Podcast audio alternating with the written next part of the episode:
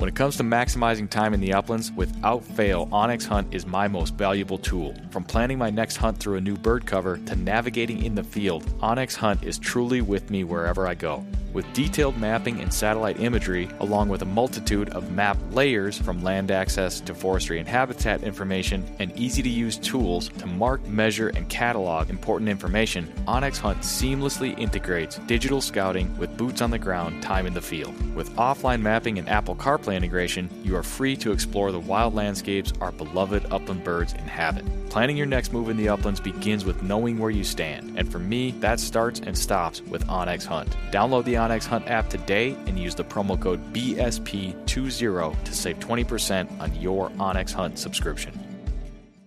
When the miles rack up faster than your flush count, that's when you'll truly appreciate your hunting vest from Final Rise. Built for the uplands and proudly sewn in the U S A, the complete lineup of hunting vests from Final Rise, from their all-new Summit X T down to the minimalist Sidekick system, are all built upon the foundational load-bearing waist belt and low-profile shoulder strap system, which allow you to carry all the gear you need and do so comfortably while maintaining your ability to move freely and perform when you need to most. With a complete lineup of accessories and newly released performance field apparel, Final Rise has the gear you need to help you get the most out of every mile and every flush. Final Rise gear is built for the uplands. Get yours today at final rise dot com.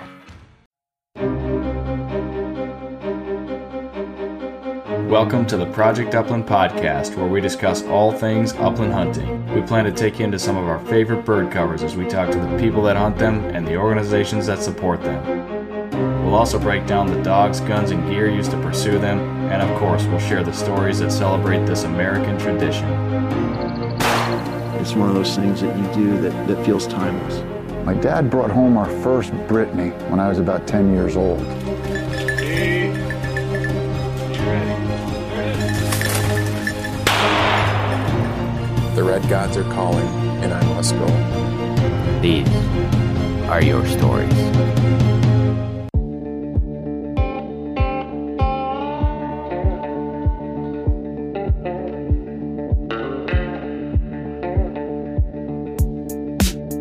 You're tuned in to the Project Upland podcast. I'm your host, Nick Larson. Welcome to the show for episode number fifty-four. The podcast is brought to you by Pine Ridge Grouse Camp, the premier rough grouse and woodcock hunting experience located in northern Minnesota. They certainly shine in the fall, but they are a year-round facility. I encourage you to go to pine ridge grouse camp dot com to learn more about all the stuff they have going on, including things this spring.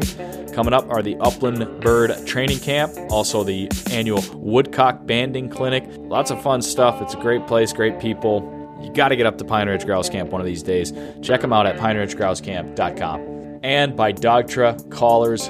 Dogtra offers a full lineup of dog training products, specifically collars, including the twenty-seven hundred T and B. This is a fully capable electronic training collar. It's got simulation, vibration, everything you need to train your dog, including a fully capable three-mode beeper collar to serve you out in the field on your hunting trips. Dogtra twenty-seven hundred T and B tracking and training collar. Find out more about it at dogtra dot com. And by Eukanuba Premium Performance Dog Food. Eukanuba Premium Performance Dog Food provides your bird dog with one hundred percent complete and balanced nutrition with no fillers, and the highest levels of protein and fat to promote lean, muscle, and sustained energy for peak performance in your bird dog. Find out more about Eukanuba Premium Performance Dog Food at eukanuba dot com. And by Gordy and Sons Outfitters, the finest store for hunting and fishing clothing, sporting art, fine jewelry, and travel gear. At Gordy and Sons Outfitters, they have what you need to get you to where you are going. Firearms, gear, apparel, travel destinations, guides. There's a lot of stuff to check out at Gordy and Sons Outfitters. Head over to gordy and sons dot com to see everything they have to offer. And finally, by Dakota two eighty-three, probably best known for their lineup of super strong dog kennels. But they've also got some other stuff there, like the Dine and Dash, or Dash three point five and Dash five point oh. These are food and water storage containers. Convenience and efficiency when you're traveling with your bird dogs. Head over to dakota two eighty-three dot com. If you purchase a kennel and use the promo code northwoods fifty D D, you're going to get yourself fifty percent off one of the Dash products. Again, that's purchasing a kennel over at dakota two eighty-three dot com. Use the promo code northwoods fifty D D. You're going to get fifty percent off one of their Dash products. dakota two eighty-three dot com. All right, this week's winner of the Project Upland podcast giveaway is Wesley Bickler. Wesley shared a recent episode of our podcast on Facebook. Thank you, Wesley. Project Upland t-shirt coming your way.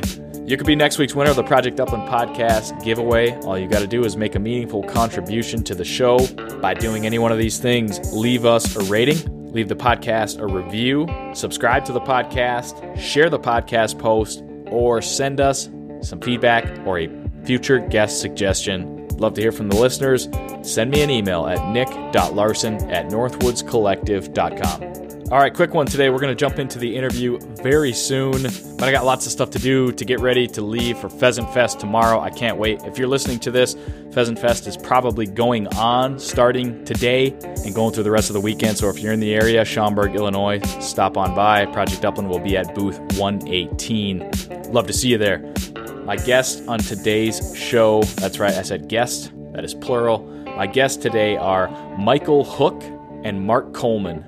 These are a couple of South Carolina upland bird hunters. Michael Hook is the small game program leader for the South Carolina Department of Natural Resources. Mark Coleman is a friend of his, and they are both volunteers for the South Carolina Bob White Initiative. The South Carolina Bob White Initiative is a collective. There's a lot of different organizations involved. We talk about many of them today. I will have a link to the website where you can learn more about it. But ultimately, the South Carolina Bobwhite Initiative is a statewide effort established in twenty fifteen to restore bobwhite populations to early nineteen eighties level. Michael and Mark and myself talk about the history of bobwhite quail hunting in South Carolina. We talk about the South Carolina Bobwhite Initiative, what they've done, what they're doing, and what they plan to do in the future. It was a very interesting conversation, and I very much enjoyed talking to Michael and Mark as a couple of South Carolina upland bird hunters, and as a couple of guys that are doing great work to promote something that all of us love. So without further ado, let's get into today's conversation, and welcome to the Project Upland podcast of the South Carolina Bob White Initiative, Michael Hook and Mark Coleman.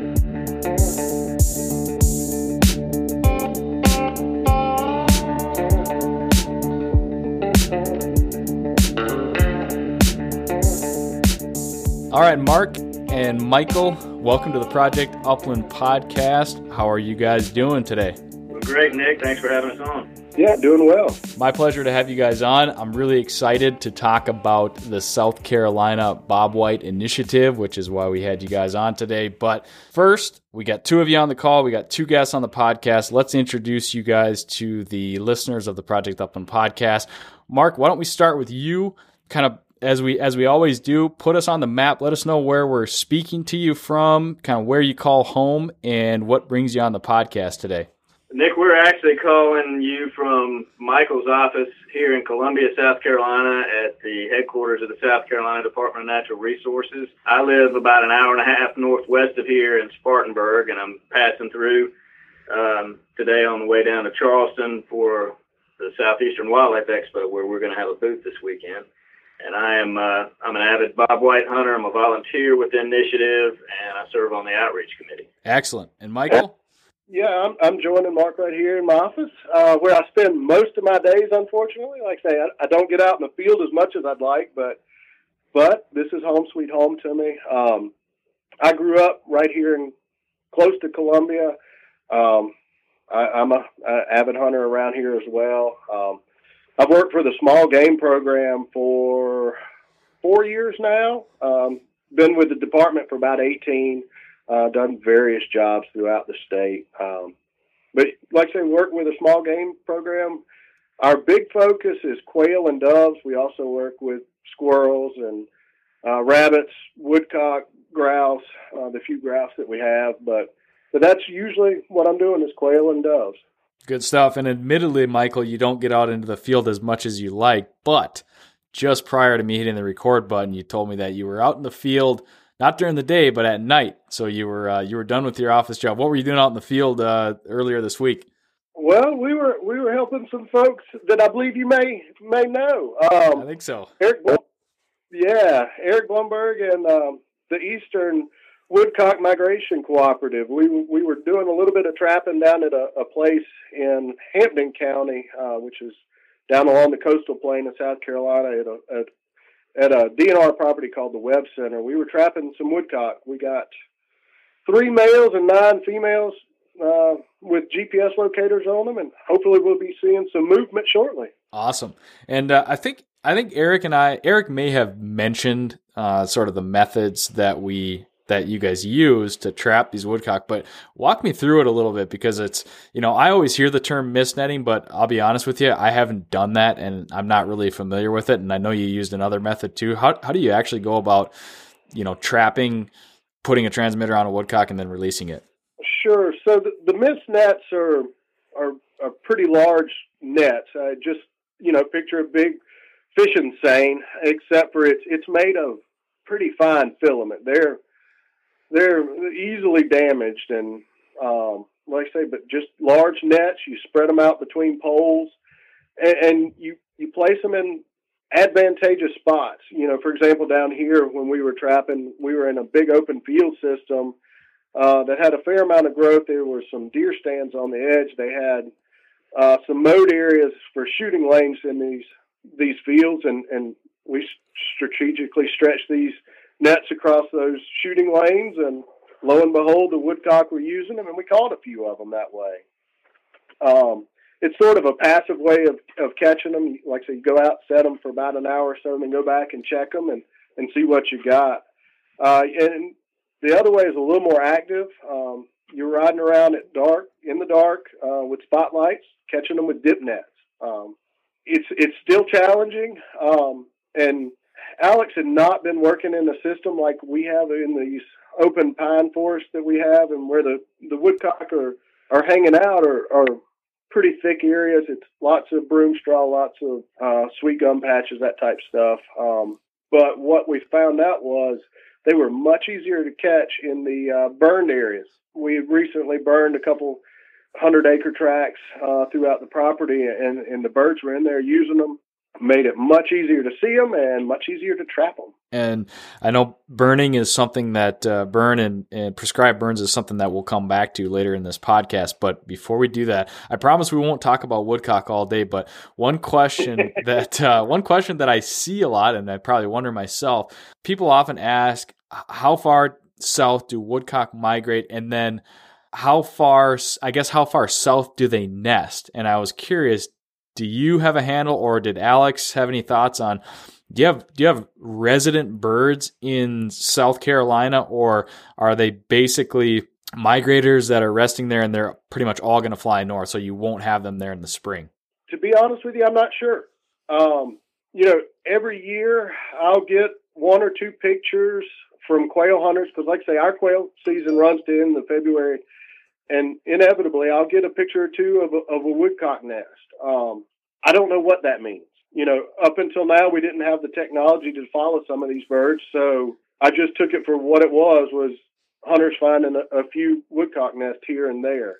You know, I don't know how common it is.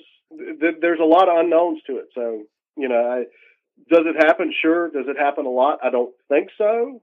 But but we're going to hopefully find out. Right, right. Yeah, and I suppose that's that's a really, really good reason for Eric and Alex and you guys to all be working on this project, and that's cool that the uh, the Eastern Woodcock Migration Project will hopefully tell us some of that stuff, which is awesome. So Mark and, and Michael, we were chatting a little bit before, and and I, uh, you know, much to my dismay, no, I, I guess I'm I'm kind of kidding, but I found out that you guys are still lucky enough that uh, hunting season's still open. So tell me about uh, South Carolina hunting season. What's still going on, and are you still getting out there chasing birds? Still getting out there chasing birds. It runs till March first. Is that right, Michael? Mm-hmm. So uh, we still got a few weeks left in the season. Uh, it usually opens the Monday before Thanksgiving down here, so we get a pretty good season uh, season length. And my experience, I'll let Michael chime in about his. My experience and some of the guys I'm running into out in the field is that this is has been one of the better bobwhite seasons we've had in a while. We're, we're seeing more birds in more places, and uh, it's kind of an indicator that, that some of the work we're doing is is really starting to pay off.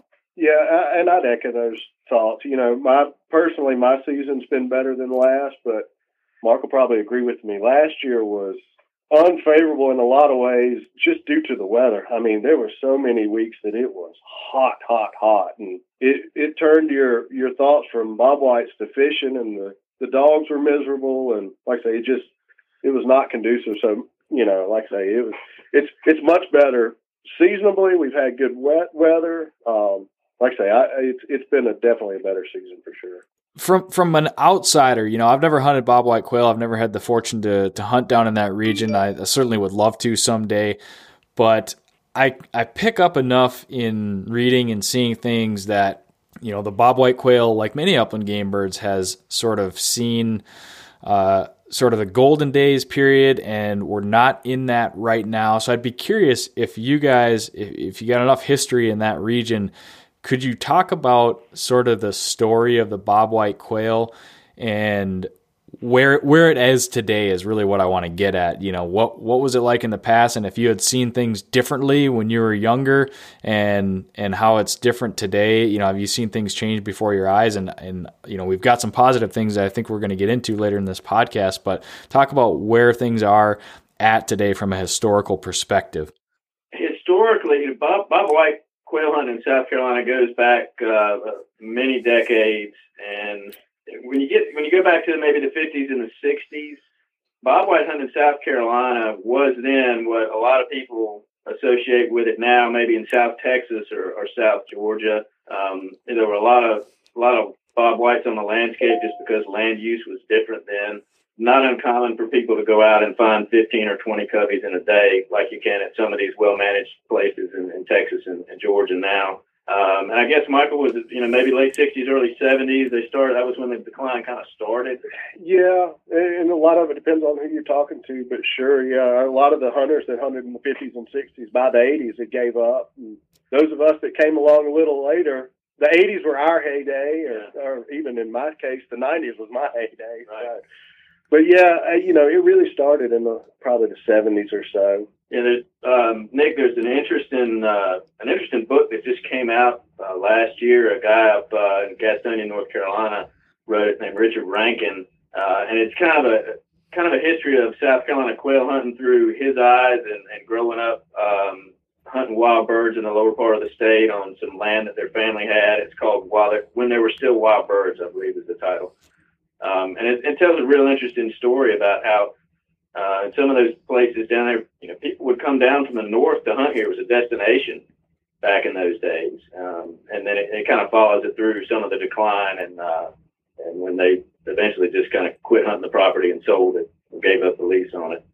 Um, so it's, yeah, it used to be a, a huge sport here. There are still guys around who could remember those days when it, you know, they could just, you know, take off work early and go find a dozen coveys in the afternoon.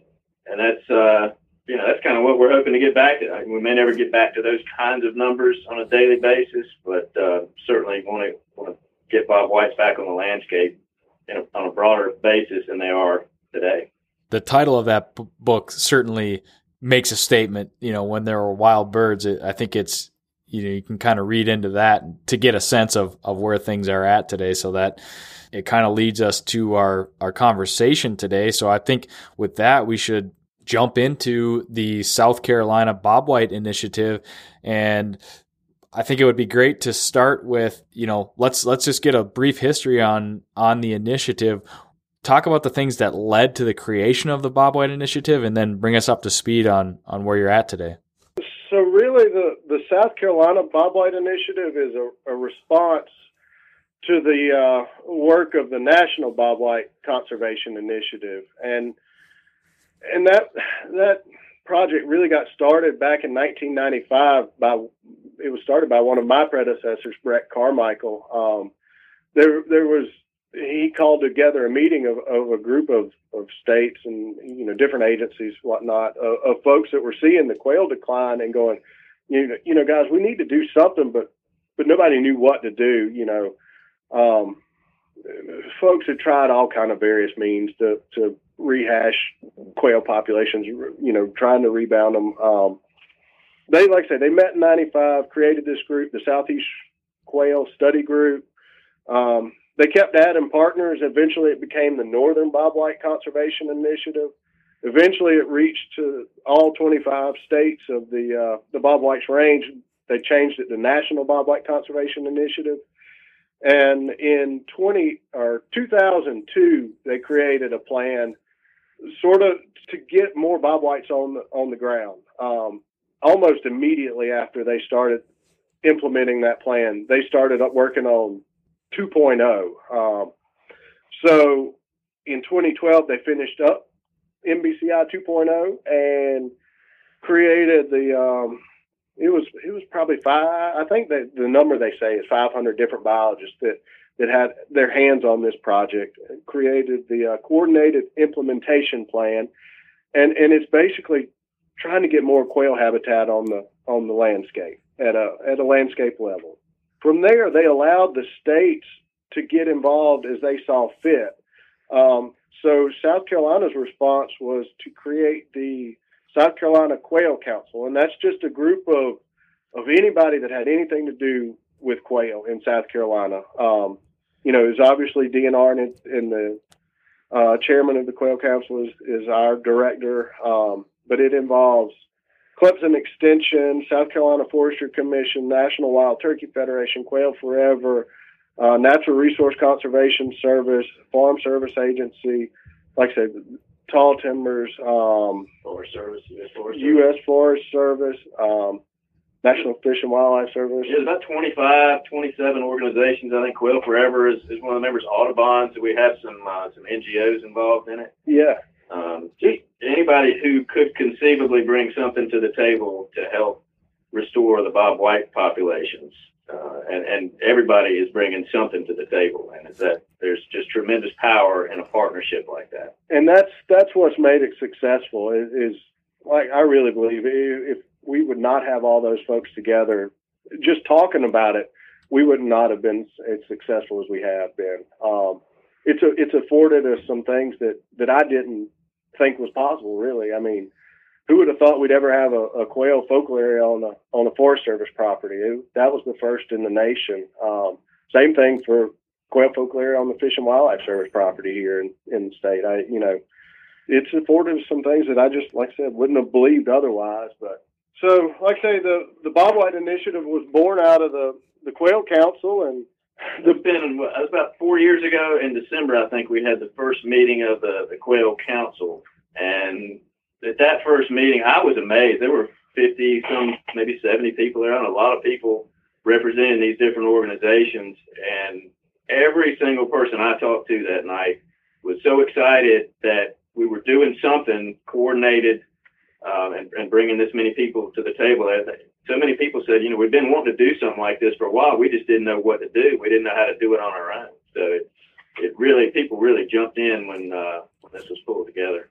And and most of them it, it, it help out in some manner. Um, there's several technical com- well, there's a technical committee that does like the boots on the ground focal area work. There's a communications committee. Um, there's a prescribed fire committee. So, like I say, most of these folks are helping out in some manner, and they they they're getting their hands dirty and putting bobwhite habitat on the ground. So, like I say, it, it's been a it's been a pleasure to work with everyone for sure. Well, it absolutely sounds like you guys are. You're doing really good work and you're getting work done, which is obviously the important part of a, a big partnership like this. I feel like we see that very often. A lot of the most successful conservation ventures are, are partnerships like this. So that's, that's pretty cool to see. And I got to imagine it's, it's fun to be a part of it and just seeing all these people come together and work on it. Michael or Mark, I guess, tell me about, I want, what I, what I ultimately want to get to is what, what does the work look like to put more bobwhites on the landscape. But to start with that, what is missing where there are not bobwhites today that there once was or once were? What is missing or what has changed about that landscape? And then we'll get to how you change that. In a word, it's simply habitat. You know, everyone, everybody wants to blame something. Everybody thinks there's some silver bullet to it. You know, you hear, well, it's the fire ants, it's the coyotes, you know, it's, it, it's a whole host of stuff. Well, that may be part of it, but really it just comes down to habitat. You know, the heyday of bobwhites here in South Carolina was created by a byproduct of, of the farming practices and timber practices that were employed at the time. You know, they were creating bobwhite habitat on the side, and, and like I said, the birds flourished. Um, as those items have changed over the years, they've gotten cleaner, they're more efficient. The habitat has suffered, and, and like I say, it's just not available for the bobwhite. So places that manage for bobwhites, they they do really well in South Carolina. I mean, there's there's properties that they, they'll astound you. They've got, you know, just phenomenal numbers and, and some fantastic hunting, but but they're trying to create good bobwhite habitat, you know, and, and they're successful. And the, and the good news is it's not hard to create bobwhite habitat.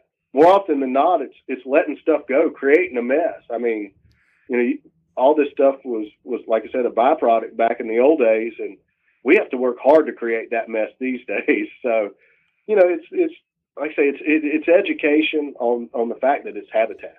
And, and for so long, everybody would try to do a little bit of work here, a little bit of work there. It was sort of a shotgun approach to bobwhite management. We've realized over the years, especially through the N B C I, that that is going to take a landscape level change. So that's where these focal areas come into play. You know, we concentrate on a certain geographic area, and we want to change the habitat at, like I say, at that landscape level.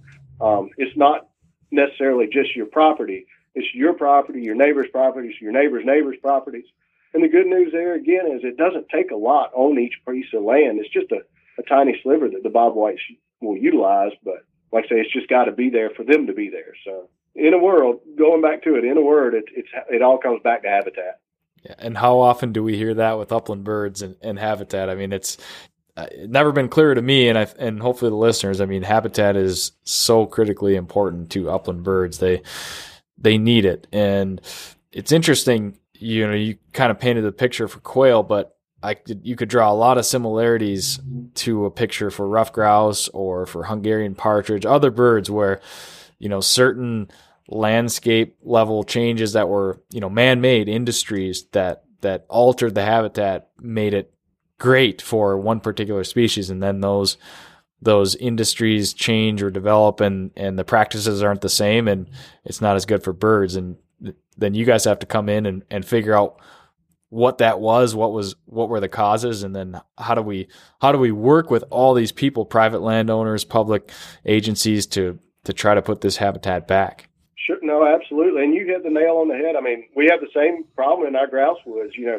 we're on the very southern end of their range, and we got a tiny sliver of, of the state that's, that's decent grouse habitat, but due to the lack of, of, of the timber industry up in the mountains, you know, lack of fire, their habitat suffered, and the birds are suffering. So it's it's very similar to quail in that manner. So, and it and it's not just limited to birds. I mean, game birds. I mean, loggerhead shrike, northern, um, well, Bachman's sparrow, field sparrow, uh, eastern meadowlark. They you can lay their population graphs right on the bobwhites, and it's almost identical. It's like I say, they use those same habitats. Their numbers are suffering just like bobwhites. So, I mean, flatwoods, salamanders, fox squirrels, it's it's a whole host of species that use these habitats that are suffering.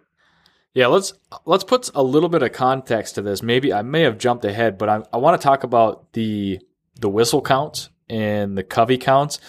Michael, could you talk a little bit about how that process works? And then, you know, what was a I guess how, how far have the studies been going back, and then what did a count thirty years ago look like compared to today? Like, kind of show us where we are on that spectrum.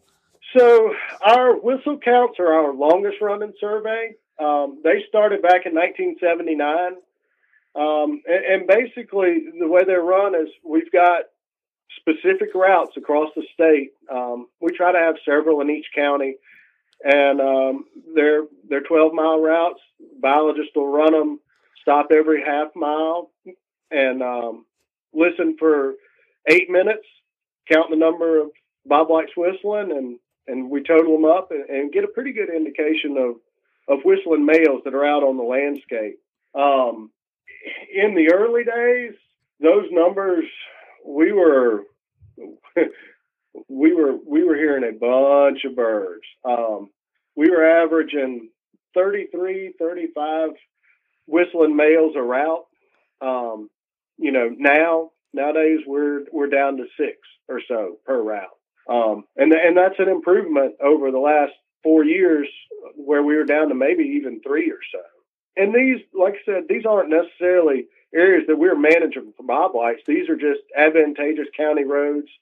And so you can really sort of, you know, I know a lot of our biologists, they can almost guesstimate before they hit the route, you know, what condition the birds are going to be in, because they've watched over the years changes in forestry, changes in agriculture. Um, places that used to be farms are, are now horse farms or or homes or or timber stands, pretty industrial timber. So like I say, you know, you can you can see the changes on the routes just visually, much less on the data sheets that I get back. So it's certainly changed over the years, but in the last couple of years, we've seen a, an increase in birds whistling, and you know, that part of that's what we're doing. Um, part of that's just the natural timber cycle. There was a bunch of timber planted in the mid nineties, and, and that's coming to an age where it's either being first thin, second thin, uh, clear cut, and it is creating more bobwhite habitat on the ground. So, like I say, we, we've seen a slight increase over the last couple of years, but we're still way below historical averages. But but we're heading in the right direction. Um, like I said, we, we've been doing this survey since nineteen seventy-nine. And this past year was the first year we've ever had three years in a row of an increase. So even though we're near the bottom, I'll take those three years of increase any day. Yeah, for sure. And that does provide the context and the perspective that I was looking for. So, you know, drastically reduce from that thirty-three whistles per route down to about maybe six. But the real story, the recent story, is that you've been seeing an increase the last three years, which is obviously good news for quail hunters and good news for upland bird enthusiasts. That that leads me into the covey counts. Um, you also do covey counts in in the fall, I would imagine. Um, talk about how that works into your you know your population studies. Yeah, so the covey counts are relatively new. Speaking, um, we've only been doing those for ten or twelve years. And they're done in October, and like I say, our season opens up in in November. So we try to get them completed the end of October, early November. Um, and and it, basically, it's a group of biologists going out to a particular property. It's it's much more labor intensive. Like I say, it's it's taken a good many folks early morning going out and listening for the covey call. Um, and and for those that aren't familiar with it, you know, everybody recognizes the spring Bob White's call, the one that, that sounds like Bob White, you know.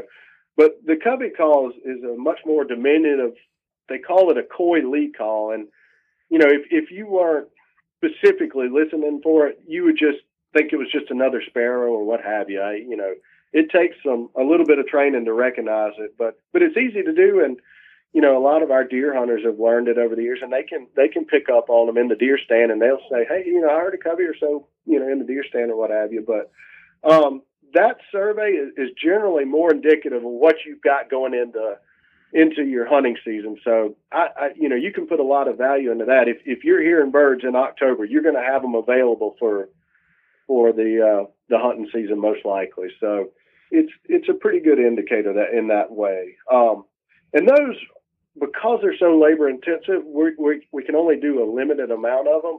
And so we, we're concentrating on our focal areas, on some of our more managed areas, and, and those provide a little more positive numbers. Um, you know, where we're actively managing for birds, generally we've got more birds, you know. So, and in the case of these focal areas, you know, we started these focal areas three years ago, and as we've implemented habitat, it's been so cool to see the numbers go from zero coveys. Uh, you know, for example, on the Indian Creek focal area, we've had a five hundred percent increase in, in our fall covey counts. Um, you know, it's cool to see it on paper. It's cool to hear the the folks using the land. Hey, I'm seeing and hearing more birds. I'm I'm finding some some birds out here. So, like I say, it, that's the that's probably the more rewarding uh, survey that we do. Hey, Nick, um, you, I think you've heard uh, Michael a couple times use the, the term focal area. And just, just a kind of quick background on that. These are areas, we have four of them in the state, and they're areas of public land. And this was kind of where, when the initiative got started, we said, okay, we're going we're going to locate these places around the state, and we're going to start doing work on this property, because these all these agencies and partners in the initiative have access to it, have control over it, and and it's that's available to the public to use. So uh, people can come out and hunt this land. Um, but the idea was that we're going to get the habitat work going here, and kind of in each of these focal regions, we have four focal regions, and there's a focal area in each region. And the idea is that the work will kind of spread from that, kind of a hub and spoke model maybe. Uh, the work will spread out from those focal areas, and you'll end up with a kind of a network of good habitat in each of those each of those regions. And the way we get that habitat on the ground is on the on the private side is, like say, like Mark was saying, we hope to show them, hey, if you build this habitat, the birds will show up, and it gets folks excited. And so in these focal regions, we've also hired farm bill biologists. Um, these folks' mission is to, to help private landowners put habitat on the ground. They'll go out, provide technical assistance, write management plans, give them some ideas. They're also skilled in navigating the uh, the red tape of some of these federal cost share programs. They can help them find the money that's available. Because, like I say, there, there's a good bit of money for for bobwhites, a good bit of money for pollinators, good bit of money for longleaf habitat, and it and it's all good quail habitat. But it's a lot of folks don't know the money's there. A lot of folks don't know how to get at the money. But that's, like I said, that's what these farm bill biologists are there to do. And and we have a couple different types of farm bill biologists. We've got two that are half D N R, half N R C S. Um, they work out of an N R C S office where where D N R closed. Um, We've got one that is a, uh, he, he's in, in the world of hurt. He has three bosses. He's got D N R, Forest Service, and Quail Forever. Um, he's actually a Quail Forever employee, drives a D N R truck, and works out of a Forest Service office. Um, but like I say, his mission is the same, helping folks get good public or private land habitat on the ground. I'm glad you brought up the farm bill biologist, Michael, because that is something That's something that I, I have seen and I hear of, and I you, you hit on on the really good points in that a lot of times a private landowner, they want the same thing that you and I want. They want the bobwhites there along with a bunch of other species, but sometimes they just don't know how to make that happen, or they're just not even sure that there's options available. And these farm bill biologists, you know, P F and and uh, Pheasants Forever and Quail Forever have got a bunch of them. They, a lot of them are in partnership with N R C S, like you said. I mean, they're anytime I meet somebody that, that owns land, I'm always kind of bugging them to contact their local farm bill biologist or N R C S biologist, because oftentimes there's stuff that they can do. And, and I think it gives the landowner a real sense of pride, you know, in, in helping out oh, the wildlife. And I would imagine that's what you guys are seeing down there. Absolutely. And, you know, when we go on site visits, I tell folks, look, don't just go by my technical expertise. Call your Quail Forever representative. Call your National Wild Turkey Federation representative. Call your N R C S representative. You know, there's a ton of folks out there willing to give advice, and I tell them that, you know, take a little bit from everyone and, and come up with your own plan. Like I said, there's there's a lot of free advice out there. You just gotta gotta look for it. And that's that's one of the primary services that that the South Carolina Bob White Initiative has brought in into the landscape is. Uh, is helping people who want to see more bobwhites on their property or want to return bobwhites to their property, kind of taking their hand and guiding them through the process. And that's, if somebody calls us and says, you know, I've got some land that's been in our family for a long time. We used to have bobwhites. We don't anymore. What can I do? Michael or, or one of these biologists will go out and walk around the property with them and see what they have. They'll draw up a plan for them. And all this is free of charge. Um, and then they'll kind of kind of look at what money might be available, cost share dollars uh, might be available to help them out. And, and like Michael said, they'll help them kind of navigate that maze of paperwork and everything um, to to get some of that money to do this work if, if that's something they're interested in. Mark, kind of along the lines of the focal areas that you pointed out, I, I want to almost step back a little bit, and I'm speculating that those focal areas are public land, but I don't know that for a fact. What does the landscape look like as far as a private ownership and public ownership, and specifically with respect to an upland hunter? If if you're an upland hunter and you're going to go hunt quail in South Carolina, generally speaking, obviously, are you mainly hunting public land? Are you mainly hunting private land? Or is it a healthy mix of both? How does that work? And then sort of what does the landscape look like from that angle? The focal areas themselves, those, those primary four focal areas that uh, we mentioned earlier are on public land, but they are surrounded by private land in a lot of cases. Uh, and, you know, in terms of if somebody in South Carolina is going out to hunt Bobwhites? Are they hunting public or private land? I wouldn't know what the, the mix is, but you, you got a healthy dose of both in there. Um, you know, a guy like me, I don't I don't own any private land um, other than where my house is, and there are no Bobwhites there. But so I hunt public land primarily. There's a lot of private land in the state, and the Bobwhite hunting on that private land varies just depending on the type of habitat on that land. So there's there are people who manage their private land very intensively for Bobwhites, and they have good huntable populations there. There are some that just, you know, they have a few coveys here and there on their land, uh, and, and they, you know, people will go out and hunt that a little bit. I don't know, Michael, do you have any idea what the breakdown is between public and private? No, we've we've got about a million acres of uh, public land in the in the state. Um, obviously, all of that is, is not bobwhite habitat. You know, we're we're in the eastern forest, and like I say, we've got a, a, a good stand of pines blanketing the state.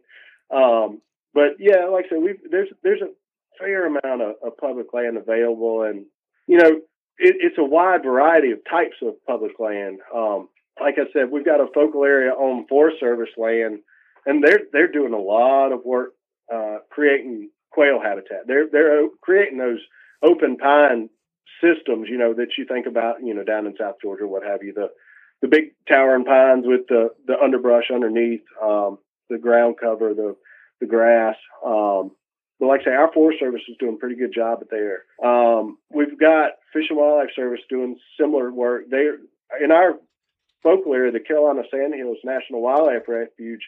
They're actually doing red-cockaded woodpecker work, which coincides nicely with the bobwhite work. It, you know, it dovetailed real nicely. They they come on as a partner. Like I said, they're creating quail habitat as a byproduct of their their main goal, but it, it still works. Um, we've got a forestry commission piece of property in one of our focal areas. It's an interesting piece of property in the fact that it's fifty percent ag.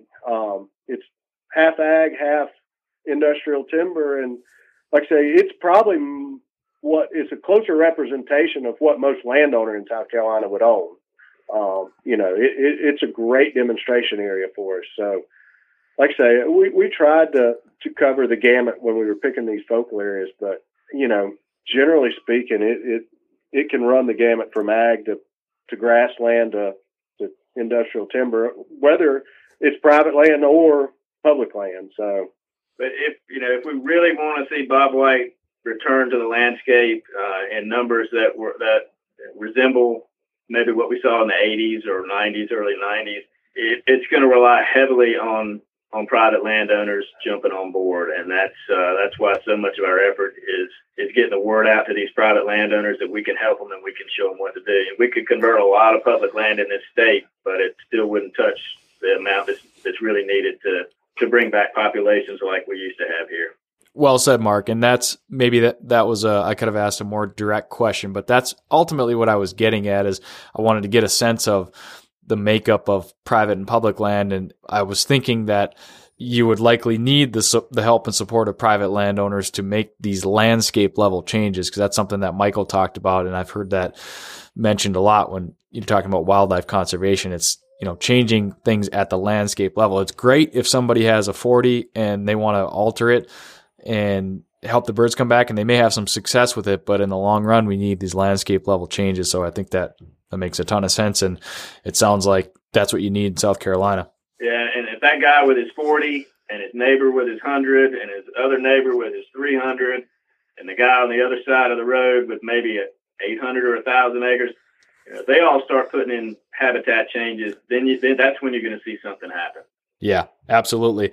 Michael, you talked about this a little bit, and we're starting to talk about what quail habitat looks like. And you touched on the towering pines with the underbrush. That's for, for, for me, an outsider, that's what I picture, probably because it's what I've seen in magazines and I've seen on T V, uh, that, that classic, classic quail cover. You know, going along those lines, is that what good quail cover looks like? And what else does good quail cover look like? Good quail cover looks like a big weedy mess. Um, you know, everybody pictures those towering pines when they think about southern quail, but you know, they can, like I said, there, there's a lot of ag land down here that they'll use the periphery of, um, brushy ditch banks, you know, overgrown fallow fields. You know, that's all quail habitat. we talk a lot about quail need the rule of thirds. They need um, a third brood cover, a third nesting area, and a third escape cover. And, and what that breaks down to is that that brood area is your forbs and legumes, those those broadleaf weed species. Um, and like I say, that's where they're taking their chicks to to the feed in the spring. You know, they're they're they come out hungry and they're looking for protein, and they they need bugs. Um, that's that's where they're going. Those those forbs are, are what they're looking for. Um, come fall, they they start looking for those seeds, and, and a lot of those forbs are producing those seeds as well. Um, you know, grass are certainly producing some seeds, and they eat them and all, but they're, the grass is their nesting habitat. They're using a year old uh, the grass, the dead grass at the base of the these bunch grasses is, is nesting areas. Um, they'll back into them, create a little nest, and and be pretty happy there. Um, like I say, then you've got the escape cover, those blackberry brambles, Chickasaw plum patches, you know, hard woody cover, even it, it, much maligned sweet gum patches.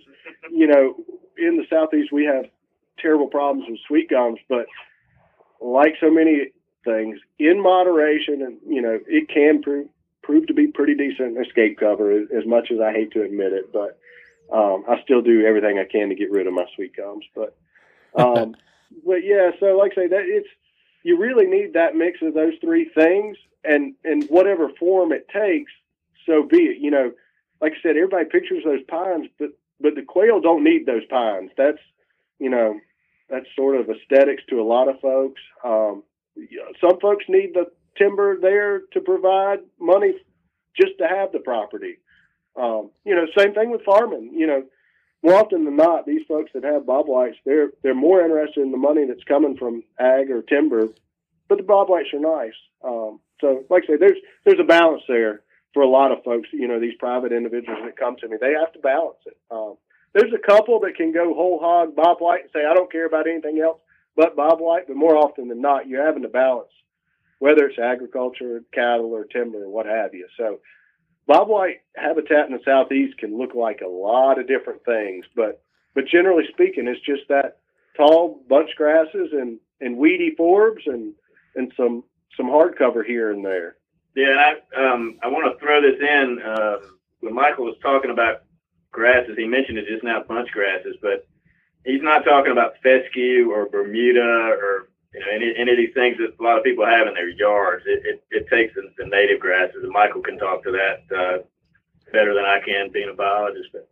Yeah, like I said, they're, they're bunch grasses. They act just like they sound. They grow in clumps. Um, and another component that's important to the bobwhites and, and what my, Mark is talking about is the reason those bunch grasses are more beneficial than the, the sod-forming grasses is put yourself in the size of a bumblebee-sized quail chick.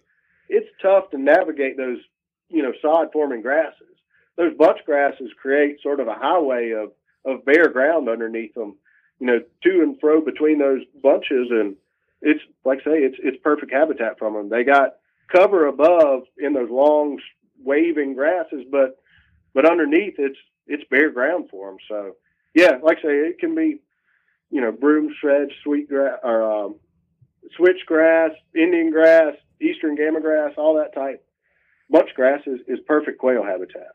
Excellent. And, you know, I think I think Mark and I were talking about this about a week ago. The recently Project Upland put out a, a our first the first quail video called Fight Back, and that was based on Missouri. But there was some some information in that film that talked about, I don't know if they specifically, I have to watch it again, I don't know if they specifically compared trying to support bobwhite quail with the use of food plots and other methods. And it seemed like they were finding that this restoration of native prairie and native grasses was helping the quail a lot more. Is that now, obviously when you have private landowners involved, like you said, Michael, there's a balance that we have to find, and everybody is certainly, they're going to have their own motivations for owning their own private land. But if we can find those areas where interests overlap, I mean, I think that's really one of the ultimate goals of of conservation.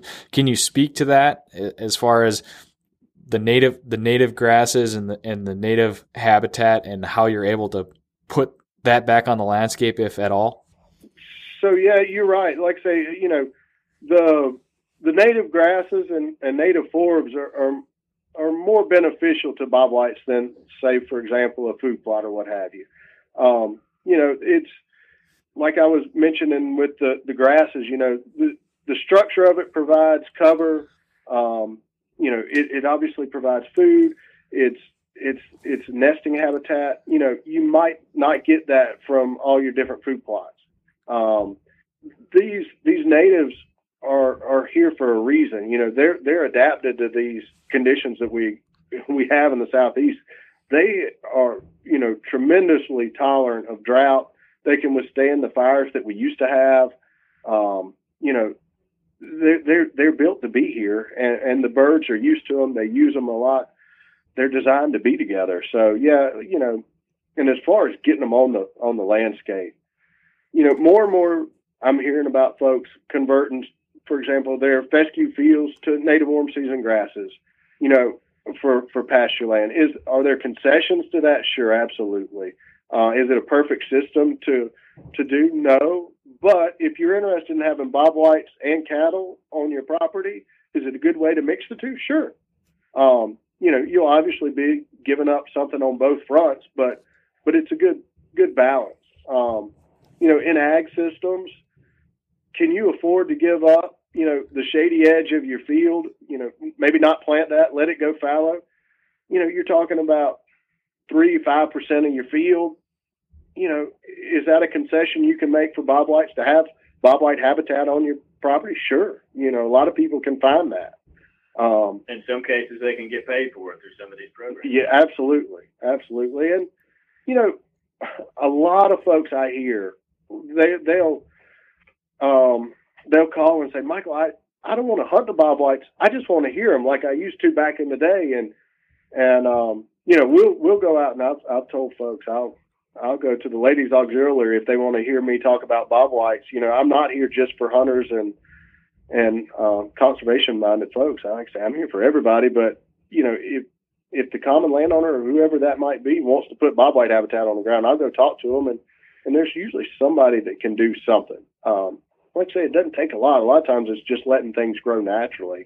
So like I say, you can really affect the, the area by, by letting a few, few weeds grow. Yeah, and for those people that aren't necessarily interested in hunting bobwhites, those are still people that we need. You know, we need their help oh, in, in the sense, you know, Mark touched on it, and it's when you connect those, when you connect those, those different pieces of land, the forties, the eighties, the thousands, you know, just to, because there's somebody in the middle that doesn't want to hunt, that doesn't mean that they, they're not still an important piece of that wheel. And, and I know you guys both understand that. Yeah, definitely. All right. So, as far as other methods, we talked about a few of them there, but we mentioned it at the beginning, and, and you just mentioned it a minute or two ago, Michael, but talk about fire. Talk about a little bit about the history of fire, how it used to transform the landscape, how it no longer does today, uh, and then how how you're using it as a tool to to get some of the benefits out of prescribed burns. Sure. So fire has been on the landscape in the Southeast forever. Um, whether it was man-made fire or lightning strike fires or what have you, it's this area is a fire-dependent system. Um, you know, many of our plant species are fire-dependent. Many of our animal species are fire-dependent. They they require certain needs from from these areas created by this habitat by fire. Um, you know, and even in the not-so-distant past, you know, folks use fire a lot more than they do now. You know, in the early part of the nineteen hundreds, they were, they were still cleaning their woods with fire. You know, it was, it was common practice just to burn the woods, get rid of bugs, you know, litter, debris, what have you. That was, that was their means. You know, people had swept sand yards.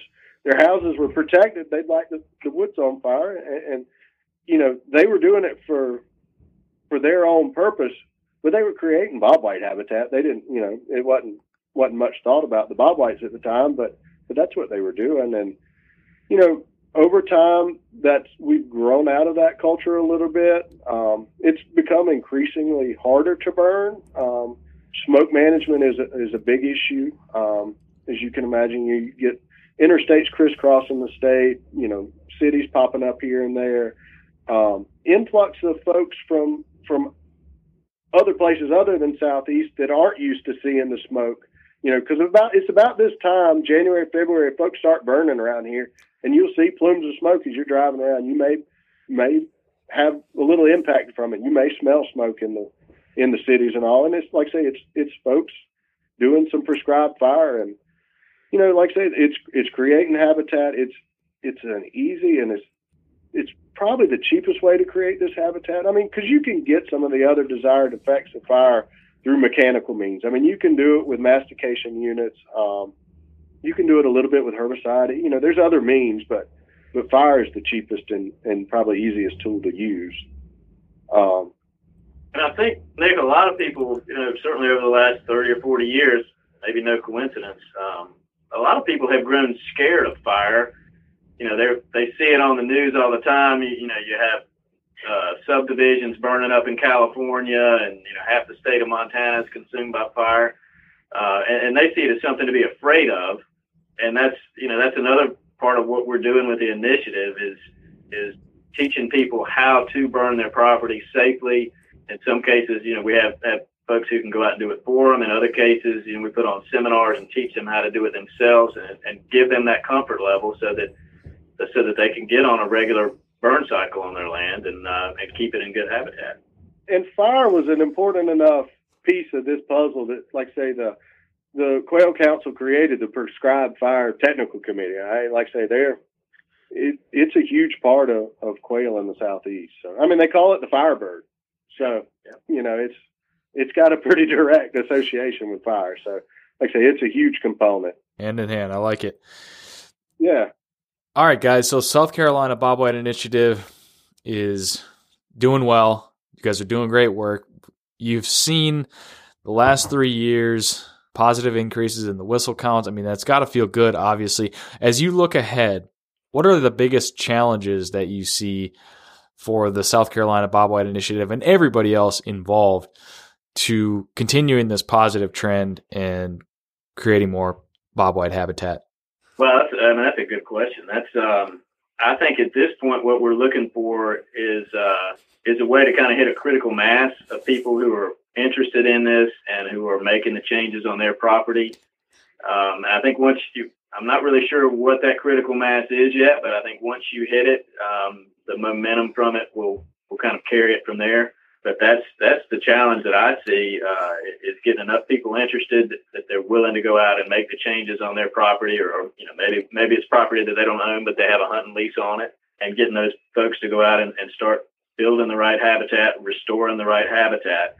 I, th- I think that's, uh, one of our bigger challenges now. Michael, you got any thoughts on that? Yeah. Along with getting habitat on the ground, you know, I would say getting folks interested in bobwhites and bobwhite hunting. I mean, I, you know, We've we've got a dedicated set of hunters that remember it from back in the day, and there seems to be sort of a lost generation in there, and then there's a generation that's coming in now that that's hunting, and they have a diff- completely different perspective than the, the generations of past. You know, the older hunters, you know, they, they remember the good old days. They're they're out looking for, for numbers of coveys. And the, the hunters of today, I don't know, they're they're a little bit different. They're they're okay with with finding a covey or two a day. Um, they're, they're interested in seeing the dogs work, um, just being out. And, and if they find a covey, that's, that's a great day for them. And, you know, getting more and more of those is, is going to be key to me. Um, cause like I say, to keep, keep the interest on bobwhite, I, I think it's going to sort of have to fall on, on hunters a little bit. Um, otherwise they may just be forgotten. Um, you know, as fewer and fewer folks in neighborhoods hear the bobwhites, I, I, I can see that the, the folks calling that say, hey, I just want to hear them, are going to start to dwindle. Um, like I said, I think it's going to be left up to these younger hunters to keep pushing this. Hey, we need some more more habitat for these bobwhites. Where, you know, I want to go hunt them. Where where can I go? Can can you create some more? And you you guys are seeing this some, I'm sure, Nick, through uh, through what you're doing with Project Upland. There, there is a young, young generation now who is getting into this, uh, into this sport, and a lot of these guys are doing it just because they, and girls are doing it because they, you know, they like working with their dogs, and, and this is just kind of a means to get, get out and be with their dogs and watch them do their thing. Uh, but it, we're, we're seeing a, an increase in our state of these younger guys, uh, who, you know, they might not have even had parents or grandparents who did this, but they've gotten interested in it. And, and it, you know, it's vital. Mike, Michael's right. It's, it's vital to have these younger guys coming along. They might not own land yet, but they're going to support what we're doing in every way they can. And the passion and enthusiasm in these younger guys is, is something that's really hard to top. Yep, definitely agree. And, you know, Michael touched on it. We, we all know, or we should know, what advocates people that hunt can be for, for these bird species and for habitat. And, you know, that's a, that's a, it's a role that we all play, and we shouldn't take it lightly, because, you know, we can, we can make change. And, and like you said, Mark, the passion and the excitement, I mean, that's, that's what gets us excited at Project Upland, when we put stuff out and we see that passion and that excitement. I mean, that is cool. And I'm, I was going to ask you guys if you, if you were seeing that and feeling that a little bit, but it sounds like, sounds like you are. It sounds like it's, you know, we all can, we can talk about how hunter numbers are, are on a downward trend, and, and we all know all that, but it's, what are we doing today to, to try to reverse that trend? And, you know, I, I get the sense that if somebody came to you, Michael or Mark, and said, hey, I, I've never hunted bobwhite quail, but I want to go hunt bobwhite quail, it sounds like you could take them out, and it's, it's, it's not lost. It's, it's still there in South Carolina. No, absolutely. And, and, and generally speaking, it's fairly accessible. I mean, there's not many places in the state. I mean, we're a small state. Uh, you know, you, you don't have to go far to find suitable habitat. So, yeah, you can be out within thirty, forty-five minutes of a place and, and have a pretty decent afternoon. So, yeah. Well, we're about to wrap up here, guys, but I'll uh, I'll ask you for kind of some closing thoughts, uh, and, and each of you can respond. Mark, we talked in the beginning, introduce yourself and, and as a, as a quail hunter in South Carolina, but what is it that, that fuels your passion and uh, gets you excited about quail hunting and, and upland bird hunting in general? I have a, I have a couple of dogs and love to watch those dogs work. Uh, love to take them out in the field and walk around. And, and it's not a, you know, it's not a how many birds can I put in the bag thing. It's, it's great when you find birds. Uh, there's no question, you know, seeing the dogs point, having a shot at the bird, seeing the dog go and pick a bird up, that's a lot of fun. And there's, you know, if you if every time you went out you didn't find anything, you, you'd still be missing something, even if you had your dogs. Um, so I think um, I think the dogs are, are one of the main reasons that I do it. Um, you know, beyond that, it's hard to explain, I guess, why I prefer bobwhite hunting or, or maybe woodcock hunting to something like duck hunting or dove hunting, and I love to do both of those, but if somebody said this is all you can do the rest of the season, it would, it would be quail hunting. And it's just uh, just one of those things that, you know, some some people just have a preference for deer hunting. Some people have a preference for turkey hunting. For me, it's bobwhite. Yep. Michael, how about you?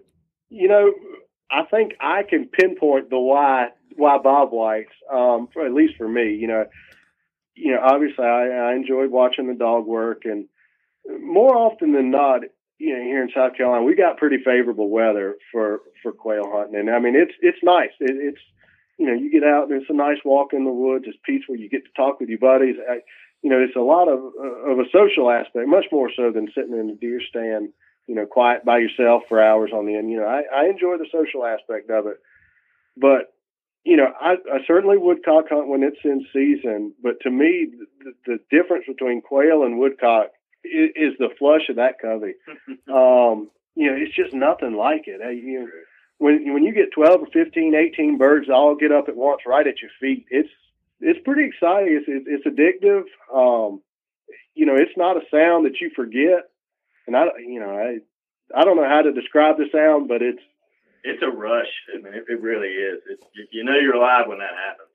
And it, you know, you just go from the perfect stillness of the dog just just locked up on point to just that that rush of wings. Explosion, yeah, it's, it's amazing. So to me, that's, you know, like I say, that's that's what it is.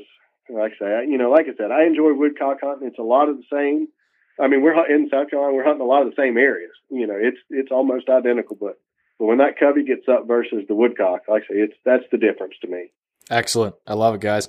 All right, for somebody listening, They're uh, maybe they're down in that region, they're in South Carolina, or they're just wanting to get into upland hunting in general, but somebody listening that doesn't have a lot of experience, they want to get out there, what's what advice would you give them? Give us a call. Like I say, I'm always up to talk birds and bird dogs. Um, I, I can waste a, a lot of time in my day doing that. You and me both. That's much better than writing reports and, and scour an Excel sheet. So, but yeah, no, like I say, we, you know, get in contact with us. We can put you in contact with folks around. Um, you know, like I said, there, there's South Carolina's got a lot to offer hunting wise, and, and we usually can can find somebody that can help folks out for sure. All right. And lastly, South Carolina Bobwhite Initiative. People want to learn more. They want to help. They want to get involved. Where's the best place to go?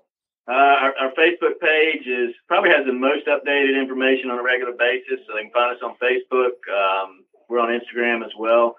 Uh, our website is S C, as in South Carolina, s c bobwhites dot org. And there's a lot of good background information on that website. All of those have our phone number and I believe an email address. Maybe the exception Instagram might not have an email address, but there's a there's a way to get in touch if they want to learn more, if they if they have property that they want to try to start doing some habitat work on, uh, if they just want to talk about bird hunting and bird dogs and whatever, you know, give us a call. That's what we're here for. All right, excellent. I'll do my best to gather all that stuff up and put links in the show notes so people can find that. That's all I got for you guys. I, I really appreciate you taking the time to chat with us on the Project Upland podcast today. Thank you so much. I learned a lot, and hopefully the listeners did too. I wish you guys the best of luck in your future endeavors. We'll keep in touch. Love to have you back on and chat more about this. Good luck at the show this weekend, and thank you guys. Thanks for having us. Thanks for having us on, Nick. Really appreciate it. Anytime. Take care.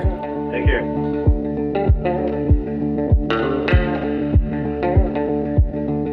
You've been listening to the Project Upland podcast. As your host, Nick Larson, I'd like to thank you for tuning in each and every week.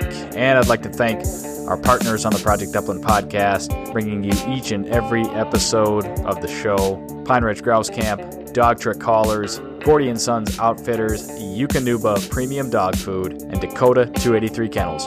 Remember, you could be next week's winner of the podcast giveaway. All you have to do is make a meaningful contribution to the show. Leave us a rating, leave us a review, subscribe to the podcast, share the podcast post, or send us some email. I'd love to hear from my listeners. Send me an email, nick dot larson at northwoods collective dot com.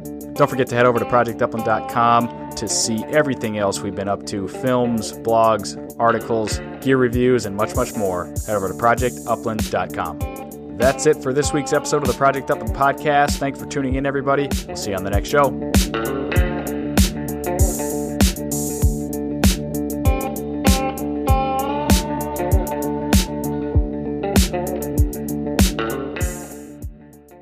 Onyx Hunt is the number one hunting G P S app. Join millions of other hunters who trust Onyx Hunt to find more game, discover new access, and hunt smarter. Onyx Hunt shows you nationwide public and private land boundaries. They've got topographic and three D maps. You can track your route, location, and elevation profile. You can save maps for offline use and take Onyx Hunt with you wherever you go. The most comprehensive hunting tool you'll own. Download the Onyx Hunt app today and use the promo code B S P twenty to save twenty percent on your next Onyx Hunt subscription. Know where you stand with Onyx.